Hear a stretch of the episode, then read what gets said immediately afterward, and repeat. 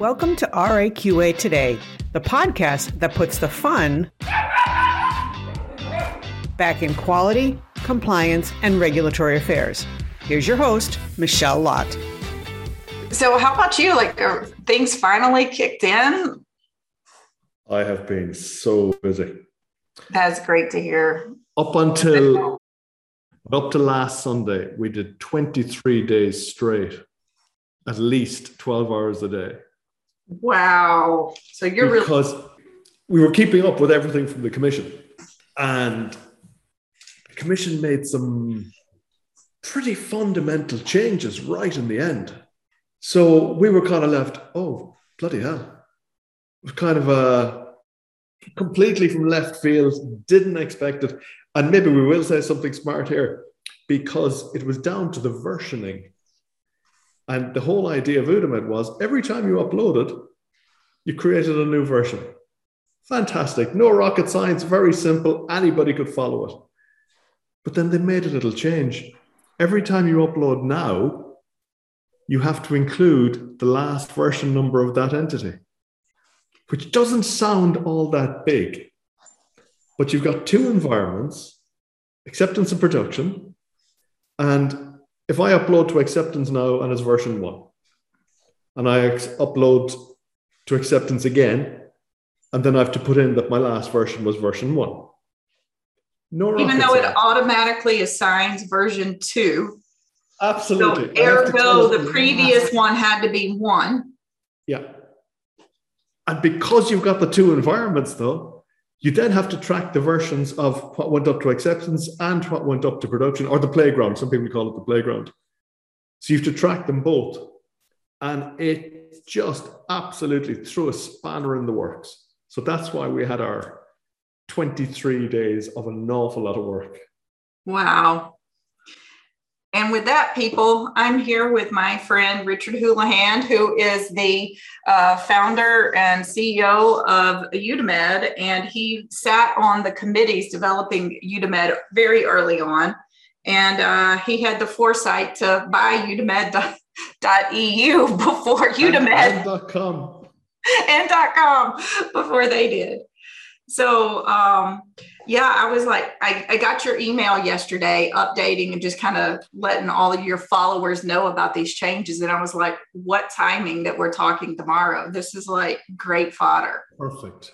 So what does this mean? Just just this little innuendo of this versioning between the production or the playground and the acceptance. What does this mean for somebody that's trying to do it themselves, like outside of a tool like yours? um, it adds a nightmare complexity to it mm-hmm. because one of the one of the things that we added in very very early on to Eudamed. Um, don't forget, I've 25 plus years IT. So when I joined Eudamed, I had uh, a lot of background in these things. So when you create your XML file, we couldn't just allow you to create unlimited size. So we put a 300 entity limit. So 300 basic UDIs, UDIDIs, things like that. And what that limit does is it means if you've got 400 UDIs going up, that means the first file will have the 300. The second file will have a cut down, ver- uh, a cut, cut down level of fields from the first version, right? And then you have to track the actual individual versions of every single entity on top of that. So you've got full batch control. You've got to track all the versions. If there's rejections, you've got to make sure that the original batches get resent up without adding in new things or taking things out, just in case you accidentally create new versions of those. So, this one tiny change of forcing you to include the, the last version it just basically gives you a major headache.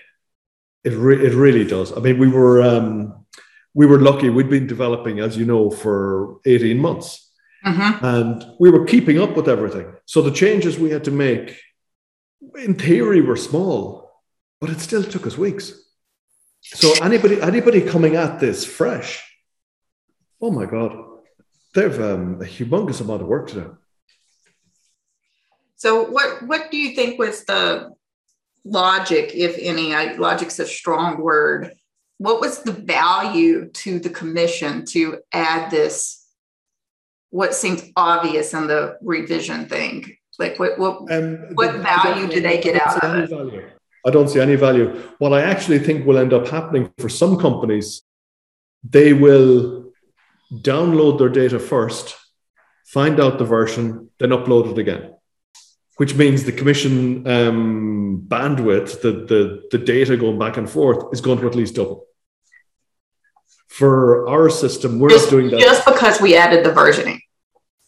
Just because they added this one tag because there, there, was always versioning that was always there mm-hmm. but having to specify what the last version that you uploaded for that specific di code i i see zero value in it honest to god and i'm one of the first to keep bits of data Leo, a tick box here a check box there i'm really careful with things like this and i love the statistics you can get from them mm-hmm. but this particular one you might as well write in what you had for breakfast. It brings absolutely nothing to the party.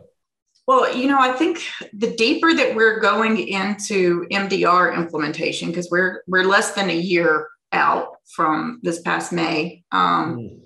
the deeper we we go in, the less sense it seems to be making. and the things that they're adding in to clarify or help that it just adds redundancy but not value yeah, yeah. And it seems like that is happening in every aspect of the implementation. You know, like all the way down to now the actual where the rubber hits the road with things that they're responsible for, like Eudamed. Some some of the things made perfect sense, but some some of them I just don't get. Some of them have been put in there just because. Mm-hmm. But in the greater scheme of things, once we get to a large amount of data going into Eudamed, the statistics you're going to be able to get out, that is going to be worth its weight in gold. Um, especially from a, a, safety point of view. I remember sitting with the auditors years ago in Ireland. Um, they're based up in uh, on the other side of the country, and I wanted. I asked them. I says, "What do you guys do?" And this is this is where they used to go into notified bodies on a voluntary basis they had to get, get permission to go in. Now they can kick the door in and go straight for the thing. But I wanted to know what exactly they did. So the head guy, he sat me down. He there were did a audit coming up. I can't remember which country it was, and he pulled up the CVs of the people, and he pulled up the certificates they were signing, and then he went to their website, and he says, "I want to know what gives that person the right to sign off on that certificate. And believe me, and this is the auditing of the notified bodies. And they drilled into it. And he was look, it was so uh, this uh, is the competent authority auditing the notified body. No, this was the commission. Oh, the commission. Okay. Auditing the notified um, body. Um, but what he did, what he did explain was coming with the, with the new stuff. He said there's patterns you can see for a hip replacement, they go notified body X. For a knee replacement, they'll go to something completely different. And he said what they noticed was, even with the bad data we had in Eudamed 2, they could tell where the best notified body for a particular device was. And they said they need to cut out that shopping around. And if there is that kind of shopping around, they wanted to be able to um, drill down into why maybe it's perfectly legitimate, but then maybe it isn't. Because I, I do remember a story of one from the UK. The UK had refused it. Their technical file had hundreds of mistakes. Just the technical file, forget, forget the actual detail, just mistakes. So the UK refused it point blank. This is for a, if I remember rightly, for a knee, um, a knee joint, and somebody else gave it. Somebody else gave a certificate on the exact same data. Now, in the end, it was pulled because there was such a, an uproar about it. Mm-hmm. But this is the kind of thing they'll be able to get from the statistics. So mm-hmm. while, while I don't, I don't have huge sympathy for some of the things they've included. Um, I think they're they're just wrong.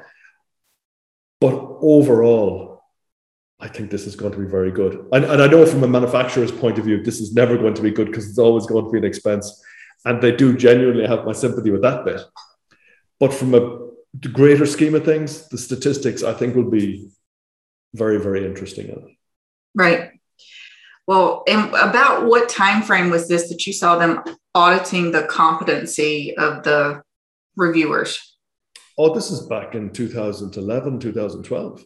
Oh, wow. That's like about five years before MDR was released then. Yeah, yeah, yeah. Oh, yeah. This this was going on for a long time beforehand. I mean, I had my epiphany moment as to my future in 2012.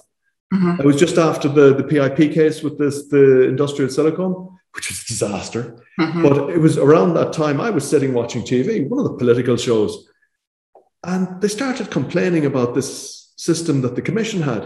And I'm sitting there like, oh yeah, okay, whatever. And then I was, hang on a second, that's what I'm working on. And then I had to go to the working group. And I got verbally assaulted by the um, the member states. It was an awful lot of fun, all the little flags on the tables and everything. It was quite interesting. But I was only meant to do a 20 minute presentation. I was there for an hour and a half.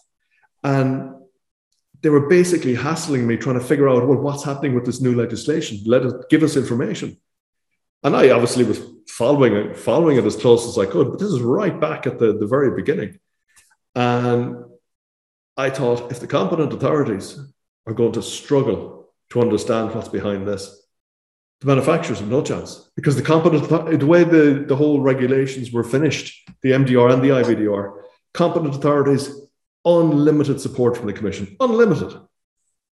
Manufacturers and notified bodies, sponsors, authorized reps, all the rest, they just have to get support. Support can be one person, it can be two people across the 80,000 companies. But the competent authorities get unlimited, they get everything. So yeah, my epiphany moment was if they're going to struggle, everybody else is in trouble. Mm-hmm. And what I have, what I have noticed is a lot of companies were waiting. They were all very interested in Eudamed and they were coming to me with questions. We've been doing training um, for Jesus two years, um, and a lot of people have been through it, but they waited. They weren't going to pull the trigger on getting their data ready. Some have been brilliant and been right up front, but others, as you know yourself, Others have kind of thought about it and they've seen the spreadsheets that we did and the templates and they kind of go, oh no, that's that's that's too much work, and they kind of push it to the side. But in the last two days, email has been absolutely jumping. It has gone from not to 100 in a matter of minutes by the looks of it. Mm-hmm. Which is good, which is good. But I mean, the companies have a huge mountain to climb. Well, that's fascinating um, because early when I was uh, coaching people on how to select a notified body with all the decommissioning and the slow uh, onboarding of ones that were authorized under MDR, you know, I made this whole decision making flowchart questions you should ask. And one of them was how many resources and how fast has the notified body that you're thinking of using added? In, in what period of time? And so, what you just said about them being audited for their competency speaks directly to that because they are having year over year, they're adding more, but they're also having trouble finding people who meet the, the higher expectations for competence, the definition of competency under MDR. So, somebody from France yesterday that was trying to hire, he's the CEO of a breast implant company, yeah. trying to hire a regulatory and quality person and every candidate he had, he lost to a notified body. Yeah, yeah. I mean, I, I had a long conversation with um, I, I spoke at the, the, the RAPS convergence with the two ladies from BSI. And when we were off camera, we're obviously just chatting away about what's going on. And they've hugely ramped up on the amount of uh-huh. people they've hired. But one of the things that they had to do was even with the IVDR, it doesn't apply, they can't do anything. They have to hire the people and have them sitting there waiting, doing nothing until the whole thing kicks off. Wow. And they have they have hugely ramped up. And as you can imagine, getting people with a lot of experience it costs. It doesn't come cheap. And I was uh, talking with um. I did I did a program with Bassil um, recently, mm.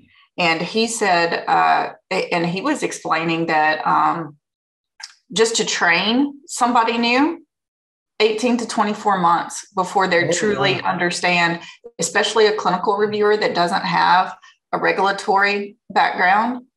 And I was talking with somebody else from a notified body that said that not only are do you struggle with getting getting them competent, getting them trained, but a lot of the clinical people think I don't need to know anything about regulatory.